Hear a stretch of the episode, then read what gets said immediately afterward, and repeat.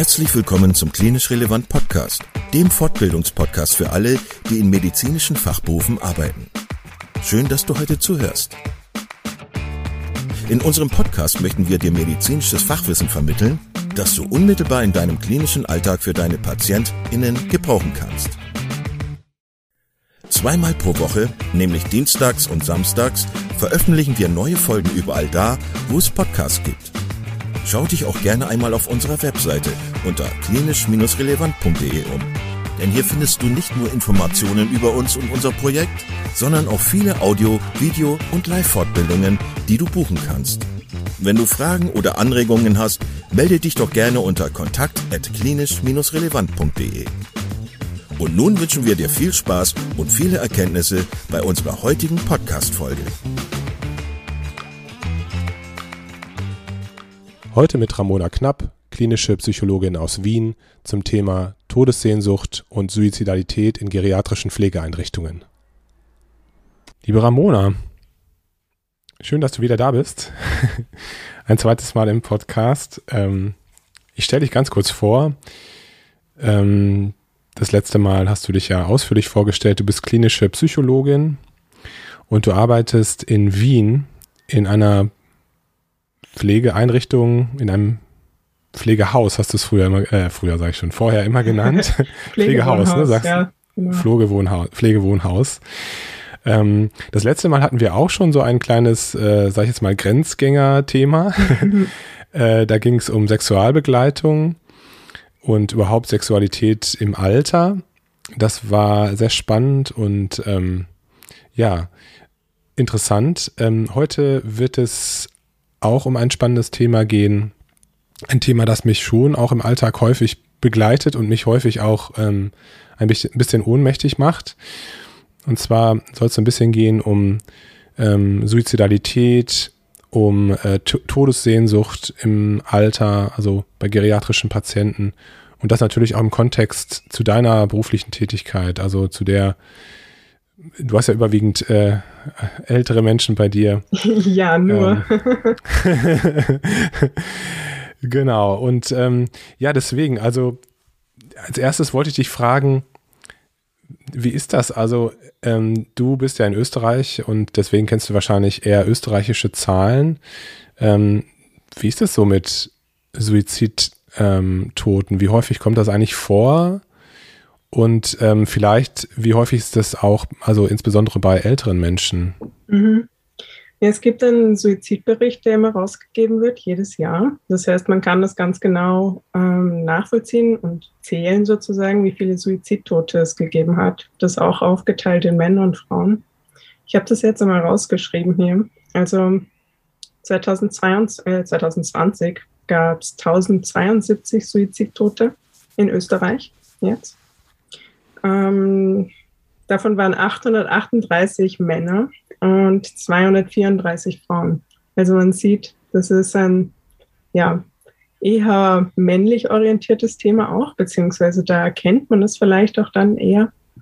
Hm, man sagt ja auch, dass Männer eher so härtere Suizidmethoden verwenden, zum Beispiel, dass sie sich erhängen oder schießen. Da erkennt man das natürlich auch ganz gut, dass es jetzt ein Suizid war. Und bei Frauen ist es ja eher so, sagt man, dass es eher so weichere Methoden sind. Ähm, generell ist es ja auch so, dass man sagt, eher im Alter, dass sich die Leute, ja, dass sie halt unglücklich sind, weil sie vielleicht auch oft allein sind oder ähm, die, die Erkrankungen sich häufen. Und da kommt es auch öfter zu Suiziden. Natürlich gibt es auch Suizide bei Jugendlichen, sogar bei Kindern auch teils, bei Erwachsenen auch, aber das steigt sich, steigt einfach im Laufe des Lebens und ähm, die Suizidrate ist bei älteren Personen einfach ja, am höchsten, muss man sagen. Ja. ja. Wie kommst du in der Pflegeeinrichtung, in der du arbeitest, also wie kommst du ähm, mit diesem Thema in Kontakt? Also ist es so, dass dich eher die Bewohner ansprechen äh, und Kontakt zu dir suchen, weil sie, weil sie vielleicht einen Leidensdruck haben? Oder ist es so, dass du vom Personal angesprochen wirst? Ähm, Und vielleicht kannst du einmal erzählen, wie du typischerweise vorgehst in solchen Fällen. Also wenn dir gemeldet wird von der einen oder anderen Seite, da gibt es jemanden, der scheint lebensmüde zu sein, ähm, der, der scheint möglicherweise sogar Suizidabsichten zu haben. Wie gehst du in solchen Fällen vor? Mhm. Also ich ähm, erzähle das jetzt mal, wie es eher so prototypisch ist. Ähm, es ist eher so, dass die Wohnbereichsleitung auf mich zukommt, wenn jemand schon gesagt hat, dass er ja suizidale Tendenzen hat, also nicht mehr leben möchte möglicherweise. Manchmal ist es auch so, dass es schon sehr konkret geäußert wird. Sowas, also es kommt aber seltener vor. Sowas wie ähm, ein Bewohner hat das einmal gesagt, ich lasse mir ein Messer mitbringen oder so von meinem Nachbarn. Das ist aber jetzt wirklich eine Ausnahme und es war auch ein im Vergleich jüngerer Bewohner. Ähm, aber sonst ist es so, dass wenn jemand traurig ist, ähm, sehr viel weint vielleicht und sagt, ich möchte nicht mehr leben. Oder ich hatte auch eine Bewohnerin, die dauernd gesagt hat, ich will sterben, ich will sterben, ich will sterben, dass da die Psychologie gerufen wird, also in dem Fall jetzt ich und es da zu einer Abklärung kommen muss, einfach weil man auch schauen muss, ist die Person jetzt wirklich akut suizidgefährdet oder ähm, wie sieht es da konkret aus? Also müssen, müssen ähm, Maßnahmen getroffen werden oder gibt es erst einmal eine, eine generelle Abklärung, wie akut ist die Suizidgefährdung? Das heißt, wenn ich jetzt von dieser einen Person höre, schaue ich natürlich erst einmal äh, in den Dokumenten, was hat die Person überhaupt für Erkrankungen? Ja. Wenn jetzt jemand äh, eben depressiv ist, schon lange oder möglicherweise schon einmal einen Suizidversuch hinter sich hatte, ist es natürlich ähm, eine Gefahr oder einfach etwas, worauf ich sehr genau achten muss. Wenn ich das gemacht habe, gehe ich zu, der, zu dem Bewohner oder der Bewohnerin hin und führe erst einmal ein Gespräch. Also ich versuche erst einmal einen Beziehungsaufbau herzustellen. Das ist ja ganz wesentlich, dass die Person überhaupt mit mir reden möchte. Ähm, und da gehe ich natürlich nicht so vor, dass ich gleich sage, ich habe gehört, dass sie sich umbringen sondern versuche da eher generell mal in ein Gespräch zu kommen. Ähm, und auch herauszufinden, warum sind sie hier, ähm, wie geht es Ihnen generell? Und dann kommt man natürlich so ins Reden. Dann, wie das ja bei dir auch so ist, muss man schauen, wie der Effekt ist. Ist die Person vielleicht ähm, schon sehr hoffnungslos? Ja, kann sie überhaupt etwas Positives äußern? Ähm, ist sie sehr gedrückt oder nicht? Kann man, in, kann man auch was Positives affizieren? Das wäre natürlich auch eine sehr ja, etwas gefährlich ist, wenn die Person nur hoffnungslos ist, nur traurig ist, vielleicht die ganze Zeit sogar nur weint.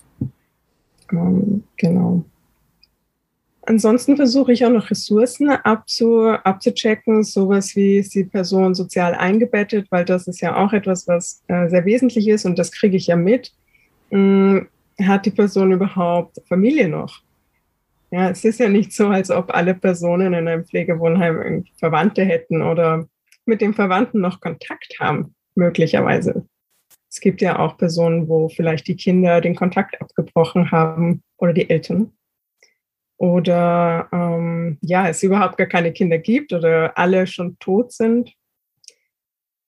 Da muss ich natürlich genau darauf achten, wie ist die soziale Einbettung, weil es auch so ist, dass natürlich, wenn man zum Beispiel verheiratet war und ein Ehepartner ist verstorben, ist es auch gefährlicher, weil einfach die ja, der Kontakt zu einer anderen Person weniger da ist. Ja, und wenn es nicht schon irgendwo gestanden ist, frage ich dann auch, ähm, ob ein Suizidversuch vielleicht schon vorgekommen ist, beziehungsweise spreche ich die Person dann auch darauf an.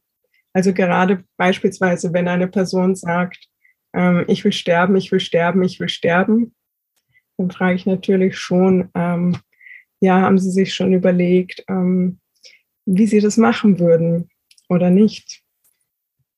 Kann sie sich überhaupt eine Methode ausdenken oder hat sie sich jemals eine Methode ausgedacht? Ja. Wenn die Person sagt, ja, ich kann mir schon vorstellen, ähm, aus dem Fenster zu springen, ist es äh, natürlich schon auch gefährlicher, als wenn sie sagt, ja, ich weiß es überhaupt nicht oder ich würde das sowieso nie tun. Ja. Und bei manchen Personen, die vielleicht total bettlägerig sind und die dann sagen, ja, ich springe aus dem Fenster oder ich erschieße mich, ähm, ja, sehe ich die Gefahr jetzt auch ein bisschen geringer dann, wenn ich sehe, dass die Methode gar nicht durchführbar ist. Dann ist es vielleicht ein ganz anderer Hintergrund, weswegen die Person sagt, ich will sterben. Ja, was ist da eigentlich der wirkliche Grund, weswegen sie das sagt? Ja, was ist die Intention dahinter? Beziehst du dir das Pflegepersonal mit ein? Also fragst du da auch nochmal nach, wie die den Bewohner, die Bewohnerin wahrnehmen und ähm, wie, die, wie deren Einschätzung ist der Situation?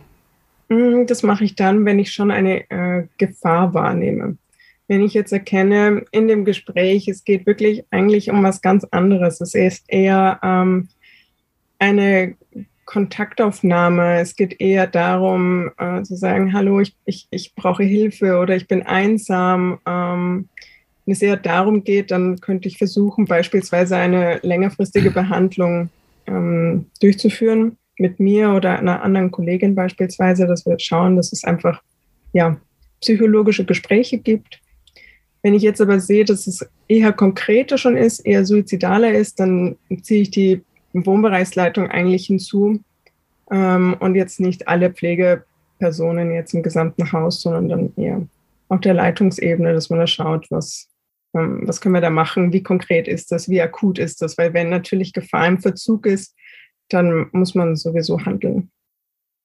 Ich weiß, dass das jetzt vielleicht eine etwas blöde Frage ist, aber da wird es auch keine, da wird es auch keine ähm, pauschale Antwort drauf geben, aber ich meine, es ist ja schon eine prekäre Situation, in der man ist. Also man, man geht ja zu jemandem hin, den man vielleicht gar nicht gut kennt, mit dem man vielleicht noch keine gemeinsame Basis hat, wie du auch gerade schon angedeutet hast. Und äh, es ist natürlich schwierig, so ähm, zu diesem Punkt zu kommen. Ne? Also ähm, wollen sie sich umbringen. Ne? Also das ist ja was, was sehr äh, tief geht eigentlich. Ne? Klar, also es gibt wahrscheinlich auch Menschen, äh, bei denen man direkt fragen kann, kann ich mir vorstellen. So ist jedenfalls auch meine Erfahrung. Aber das musst du ja erstmal rausfinden. Aber also hast du da so ein bisschen so einen Fragenkatalog oder hast du da so ein bisschen so eine Vorgehensweise oder passt du das ganz individuell an dein, an dein Gegenüber an? Es gibt natürlich so Fragenkataloge, ähm, die man verwenden kann. Ähm, vielleicht auch, wenn man, wenn man keine Idee hat oder, oder wenn man das wirklich auch ganz konkret dokumentieren will oder muss, kann man solche Fragenkataloge schon nehmen. Ähm, aber ich passe das eigentlich immer sehr individuell an, ähm, weil ich merke, dass das für mich am besten passt. Also mm, die Personen sind ja vollkommen unterschiedlich. Wenn jetzt jemand zum Beispiel schwer dement ist, kann ich nicht mit einem wirklichen Fragenkatalog ankommen äh, oder sehe, dass die Person halt eine andere Erkrankung hat, ähm, wo die Kognition das gar nicht wirklich ermöglicht. Natürlich kann man auch durch eine Fremdbeurteilungsskala das machen, aber am liebsten ist es mir eigentlich, das wirklich in der Situation die Person so kennenzulernen und ich finde, die sind eigentlich auch immer sehr offen, die Personen, ähm, und haben da auch nicht so die ähm, Hürden, darauf zu antworten. Natürlich gehe ich nicht hin beim zweiten Satz und sage, ich habe gehört, Sie wollen sich umbringen. da versuche ich natürlich schon ins Gespräch zu kommen. Ähm, aber ich habe eigentlich noch nie ähm, gemerkt, dass die Personen da ein Problem da, damit haben, darauf angesprochen zu werden. Sondern eher, dass sie sehr froh sind, auch das zu besprechen. Die Erfahrung habe ich auch gemacht. Hm, gibt es denn trotzdem Fragen, die du besonders häufig dann stellst und die, die du besonders wichtig findest? Ja, also insbesondere die, die Ressourcen versuche ich abzufragen. Ja. Bekommen Sie Besuch? Ja. Das ist generell etwas, was ich sehr, sehr wichtig empfinde, weil da sehe ich gleich, wenn jemand äh, sozial einigermaßen eingebettet ist, dann, dann, dann ist das schon ein wichtiger Faktor, eine, eine große Ressource. Das frage ich schon immer ab. Ähm, und es kommt halt darauf an, was die Person sagt oder ob sie etwas sagt. Ähm, wenn jetzt jemand wie diese eine Dame die ganze Zeit sagt, ähm, ich will sterben, ich will sterben, ich will sterben, ja, dann gehe ich natürlich schon intensiv darauf ein und sage, warum, ähm, wie kommen Sie denn da drauf oder was bringt Sie denn dazu, das zu sagen? Ähm, wie lange haben Sie schon dieses Gefühl? Da kann man konkret drauf eingehen, ne, wenn die Person es von sich aus äußert. Oder der Mann, der gesagt hat, ja, ähm, er lässt sich von seinem Nachbarn ein Messer mitbringen. Da muss ich natürlich sehr konkret darauf eingehen und, und das besprechen. Ähm, dann frage ich auch wirklich die Rahmenbedingungen ab. Ja, welcher Nachbar würde das denn machen? Und äh, wie, wie kommen Sie zu dem Messer? Und ähm, wie würde Ihr Nachbar das denn finden? Ja, also da gehe ich dann schon eher in die Tiefe. Wenn ich das jetzt von äh, der Pflege erfahren habe, dass jemand sehr unglücklich ist, sehr viel weint oder, oder abends immer anfängt zu weinen, dann gehe ich jetzt nicht sofort auf äh, eine mögliche Suizidalität ein. Ja, dann habe ich das zu einem Hinterkopf, dass das äh, anscheinend eine Sorge auch ist und sein könnte. Aber wenn die Person es überhaupt nicht äußert von sich aus, wenn die da gar nicht drüber redet, ja, auch wenn ich in diese Richtung frage, aber sie das es gar nicht sagt, ja, äh, dann versuche ich eher dann bei einem zweiten Mal noch einmal hinzugehen ja, und, und zu einem anderen Punkt zu fragen. Weil das sehr komisch kommt, wenn ich etwas frage, was, äh, was gar nicht im Raum gestanden ist. Ähm, wo dann offensichtlich die Bewohnerin oder der Bewohner merkt sozusagen, dass man vielleicht ähm, eine Sorge hat, und auf etwas angesprochen wird, worüber sie mir vielleicht gar nichts erzählt hat. Das versuche ich dann eher zu vermeiden. Das heißt, wenn eine Person überhaupt nichts in diese Richtung sagt und nichts erwähnt, dann komme ich eher zu einem zweiten Zeitpunkt noch einmal vorbei, um das weiter abzuklären. Weil das ist ja auch schwierig. Es gibt ja immer wieder auch Patienten, die sehr verschlossen sind, die auch gar nicht über Depressivität, über ähm, Affekt oder geschweige denn Suizidalität sprechen wollen. Ne? Also das sind ja, glaube ich, immer die schwierigsten Patienten, habe ich das Gefühl, weil man da einfach gar nicht die, die, die Akuität einschätzen kann. Ich wollte dich noch was anderes fragen und zwar, also um das Ganze nochmal eine Nummer schwerer zu machen, es ist ja schwer, äh, Suizidalität überhaupt einzuschätzen, aber wenn ich dann auch noch einen dementen, kognitiv eingeschränkten Patienten habe, stelle ich mir das doppelt schwer vor. Also gibt es da ähm, Herangehensweisen, die da besonders hilfreich sind aus deiner Erfahrung? Ja, eine empathische Gesprächsführung. bei einer dementen, bei einer dementen Person kommt natürlich darauf an, wie dement, ja. Ähm, die vielleicht gar keine Mittel in der Nähe hat, kein, kein scharfes Messer oder so.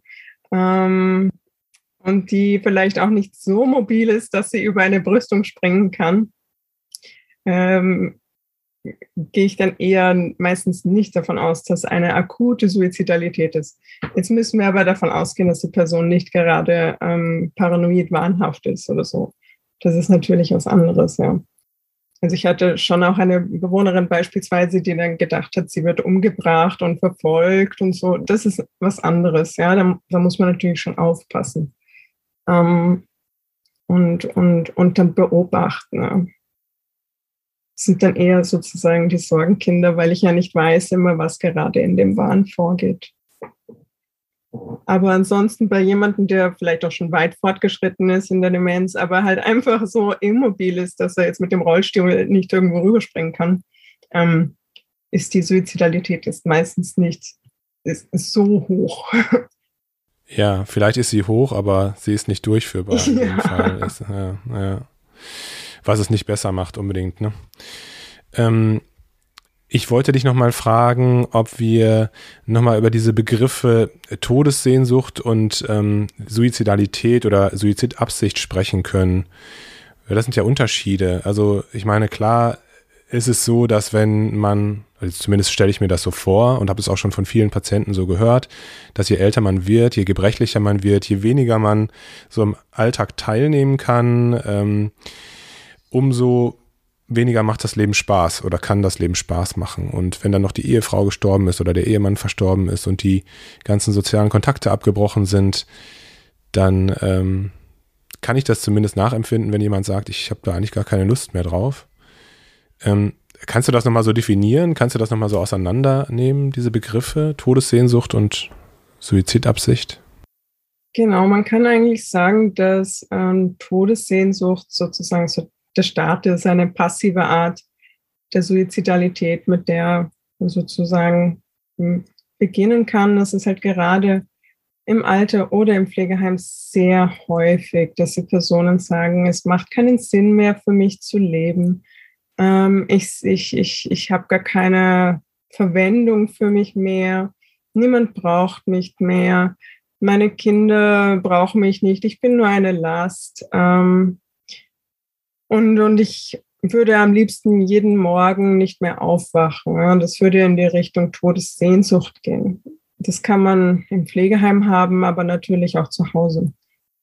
Das entwickelt sich dann weiter. Es kann ähm, einmal sporadisch auch sein, diese Todessehnsucht beispielsweise, mh, mm, aber auch anhaltend. Und je länger das ist, desto schlechter ist es natürlich.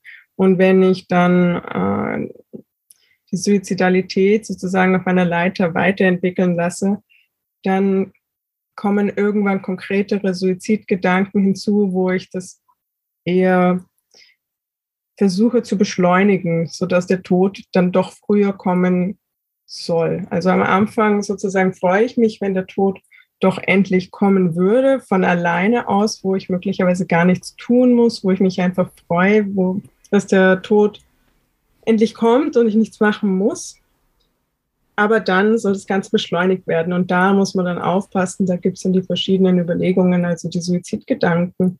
Und dann wird das Ganze immer konkreter und irgendwann ist eine konkrete Suizidabsicht dann noch da. Also ein Kontinuum letztlich. Genau. Ich weiß nicht, wie es dir geht, äh, wahrscheinlich nicht so wie mir, aber ich bin häufig ratlos, wenn ich mit solchen Patienten Kontakt habe ähm, und die mir eigentlich sehr plausibel sagen können, warum sie nicht mehr an diesem Leben teilnehmen möchten. Äh, und ich erwische mich bei dem Gedanken manchmal, dass ich denke, ja, das ist äh, nur logisch irgendwo. Also welche Antworten oder welche Interventionen hat denn die Psychologie oder bietet die Psychologie, um diesen Menschen möglicherweise aus so einer Sinnkrise, aus so einer suizidalen Krise rauszuhelfen? Was, was wenn du sagst, du betreust solche Patienten dann engmaschiger und gehst regelmäßig zu psychologischen Gesprächen zu denen, was besprichst du mit denen? Welche, welche Ressourcen versuchst du da rauszuarbeiten? Hm, in welche Richtung gehst du da äh, mit den Patientinnen? Ja, das ist natürlich immer sehr individuell. Ja. da gibt es keine äh, Lösung, die für alle gilt. Ähm, generell ist es ja so, dass man auch sagt, die Psychologie ist die Hilfe zur Selbst Selbsthilfe. Also ich muss schauen, was für Ressourcen hat die Person, ja, was ist noch da. Und ähm, ich kann das natürlich auch absolut nachvollziehen, wenn Personen sagen, ähm, jetzt bin ich hier, ich habe keine Aufgabe, ähm, ich, ich, ich warte sozusagen nur jeden Tag, dass der Tod kommt. Und das ist schon einmal die erste Hilfe, dass ich überhaupt da bin und äh, zuhöre, aktiv zuhöre, ja, und nicht mit den Gedanken irgendwie beim nächsten Bewohner bin oder was es gleich zum Mittagessen gibt, sondern äh, bei der Person bin und, und das auch verstehe und ja, Empathie zeige.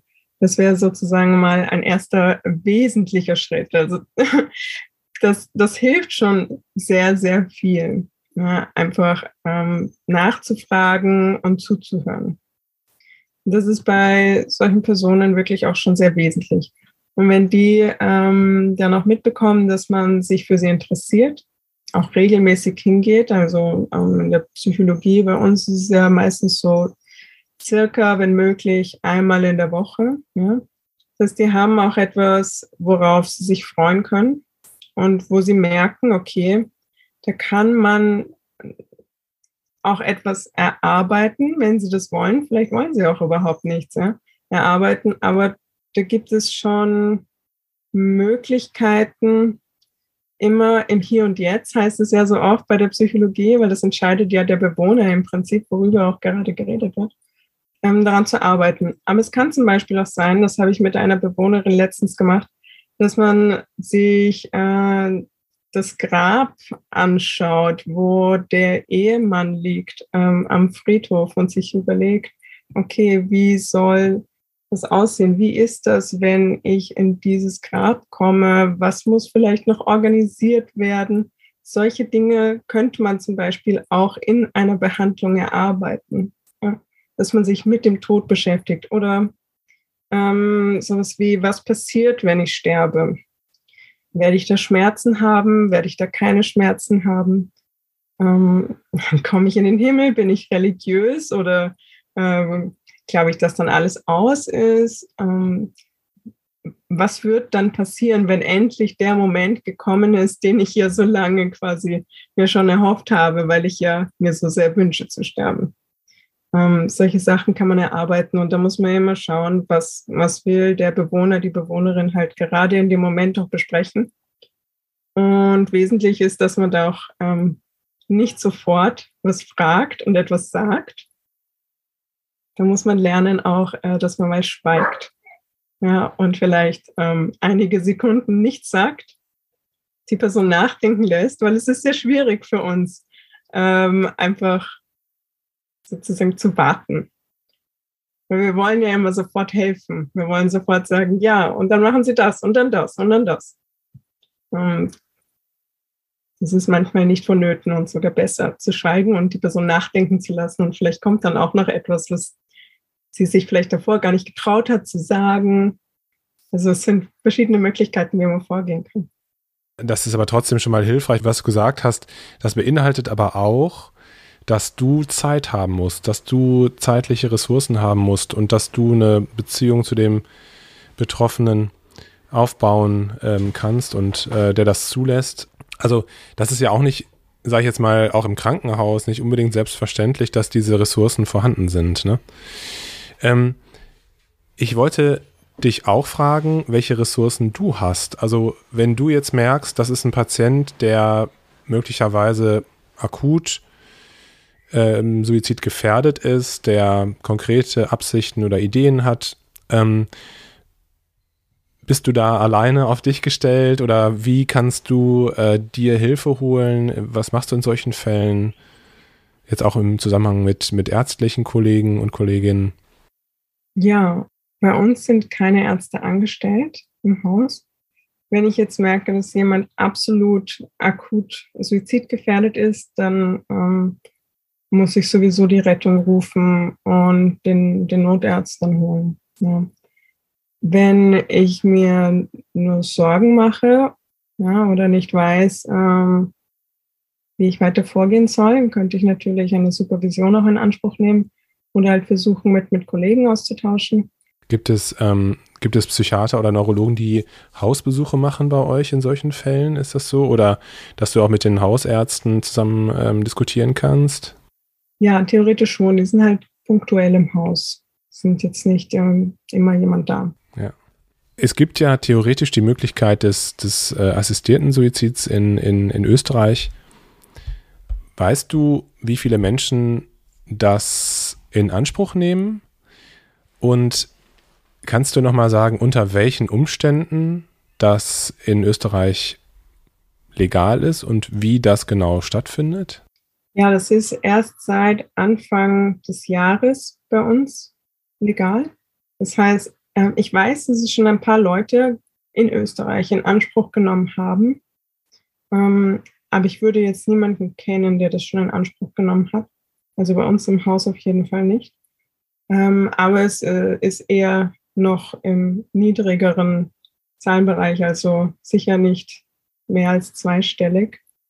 Prinzipiell ist es so, dass das Personen in Anspruch nehmen können, die eine unheilbare zum Tod führende Krankheit haben oder auch eine schwere dauerhafte Krankheit mit anhaltenden Symptomen, ähm, bei der die Person in ihrer gesamten Lebensführung dauerhaft beeinträchtigt ist. Das sind sozusagen die Voraussetzungen, die im Sterbeverfügungsgesetz festgelegt sind. Also das kann man auch nachlesen. Genau, also es können nicht, nicht einfach so alle Personen in Anspruch nehmen. Nur wenn ich sage, mir geht es gerade nicht so gut oder, oder äh, ich fühle mich seit längerer Zeit unwohl oder, oder weine viel und möchte gerne mich suizidieren, das, das, dann geht das nicht.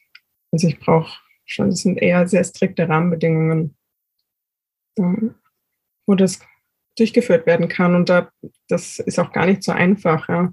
Gibt es zwei ärztliche Personen, die zum Beispiel dann das auch noch ähm, prüfen müssen, ob, ob das wirklich äh, okay ist, ob das erlaubt ist. Davon muss eine Person ein Palliativmediziner sein. Und ähm, ja, dann kriegt man erst das Medikament, ähm, mit dem man sich das Leben nehmen kann. Und das muss man aber selber dann auch noch entweder nehmen ähm, oder, oder halt diese freilassen, falls man keine Tabletten mehr schlucken kann. Man muss also den, die Medikamenteneinnahme selber starten, also entweder das Medikament schlucken oder eben zum Beispiel die Infusion genau, selber dann genau, starten, genau. glaube ich. Ne? Mhm. Ja, okay. Äh, in deiner Praxis ist das noch nie, also in deinem Setting, wo du arbeitest, ist das aber noch nie vorgekommen, Nein. dass Menschen auch konkret danach gefragt haben und ähm also es war, es gab einmal einen Bewohner, der das machen wollte, unbedingt. Der ist dann aber doch relativ schnell verstorben und es war auch noch äh, letztes Jahr. Also da wäre das auch nicht gegangen. Also ich habe es hier gerade nochmal, also das ist in, in, ähm, in Deutschland immer noch uneinheitlich geregelt. Zumindest ist es nicht mehr strafbar, sagen wir es mal so. Das ist, glaube ich, das, was du meinst. Ähm, dass das Bundesverfassungsgericht das ähm, als nicht mehr strafbar unter bestimmten Bedingungen ähm, bezeichnet hat. Und aber das Geschäftsmäßige, also das, was es jetzt zum Beispiel auch, oder was es schon, schon länger in Holland oder, oder in Belgien oder in der Schweiz gibt, das ist auf jeden Fall verboten. Ähm, das bleibt schwer, also das bleibt schwer. Ich habe letztens noch eine Situation mitbekommen, dass so eine palliative Sedierung durchgeführt wurde bei uns auf der Palliativstation im Krankenhaus bei einer Patientin, die auch unheilbar krank war. Aber da musste ich auch sagen, dass ich das nicht ganz äh, nachvollziehen konnte, weil eigentlich ist eine palliative Sedierung ja eigentlich nur für Patienten gedacht, die, wo alle anderen Maßnahmen ähm, nicht dazu geführt haben, dass man die, zum Beispiel die Schmerzen oder Unruhezustände oder so behandeln konnte oder lindern konnte, ausreichend. Und naja, aber also ich glaube, dass es in Deutschland immer noch schwierig ist. Also äh, da gibt es ganz, ganz viel kontroverse Diskussion zu. Ja, es, es ist auch total kontrovers, weil wir wollen ja eigentlich die Personen nicht dazu animieren, dass sie sich selber das Leben nehmen, sondern dass sie das Leben möglichst äh, gut und, und lange äh, ja, in Anspruch nehmen oder halt leben und lebbar machen. Absolut, absolut. Natürlich, das ist Kern unserer Tätigkeit.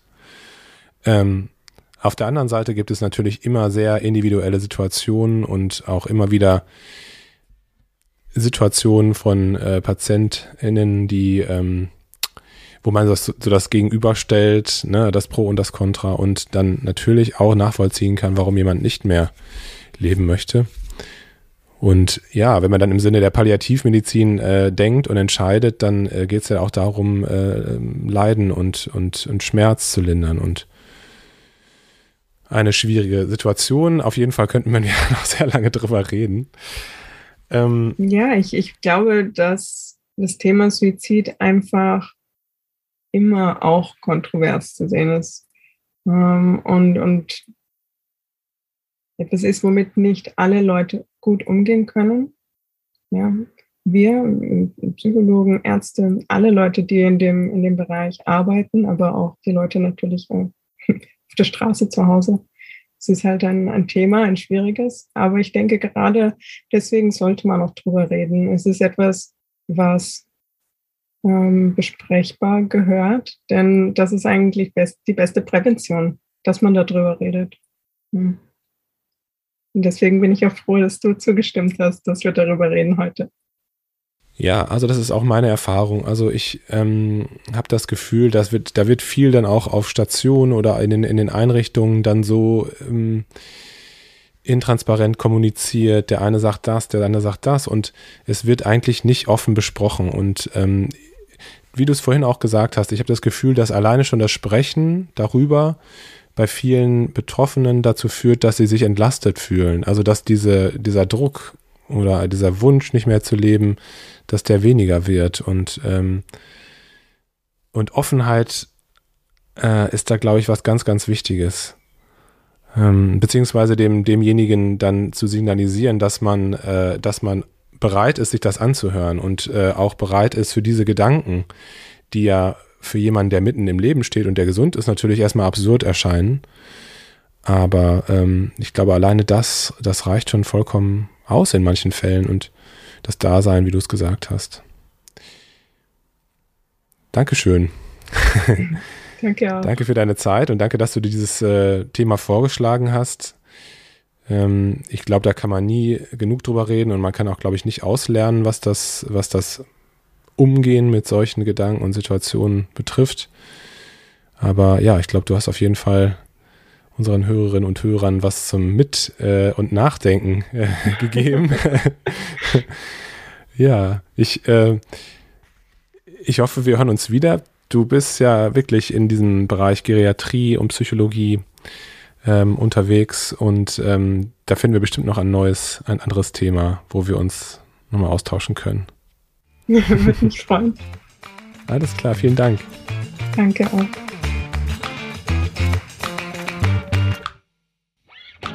Vielen Dank, dass du heute wieder zugehört hast und unser Gast gewesen bist. Wir hoffen sehr, dass dir dieser Beitrag gefallen hat und du etwas für deinen klinischen Alltag mitnehmen konntest. Wenn dem so sein sollte, dann freuen wir uns sehr über eine positive Bewertung bei Apple Podcasts. Falls du Lust hast mitzumachen und es einen Themenbereich gibt, in dem du dich besonders gut auskennst, dann melde dich doch gerne unter kontakt.klinisch-relevant.de. Gleiches gilt, wenn du Themenvorschläge oder konstruktive Kritik für uns hast. An dieser Stelle auch der Hinweis auf unseren Newsletter, den du unter www.klinisch-relevant.de abonnieren kannst und der dich immer auf dem Laufenden hält. Wenn du dich für unseren Newsletter einträgst, bekommst du einen 5-Euro-Gutschein, mit dem du in unserer Fortbildungsakademie einkaufen kannst. Wir wünschen dir jetzt bis zum nächsten Mal eine gute Zeit und freuen uns, wenn du bald wieder einschaltest. Pass auf dich auf, bleib gesund. Bis zum nächsten Mal. Ciao.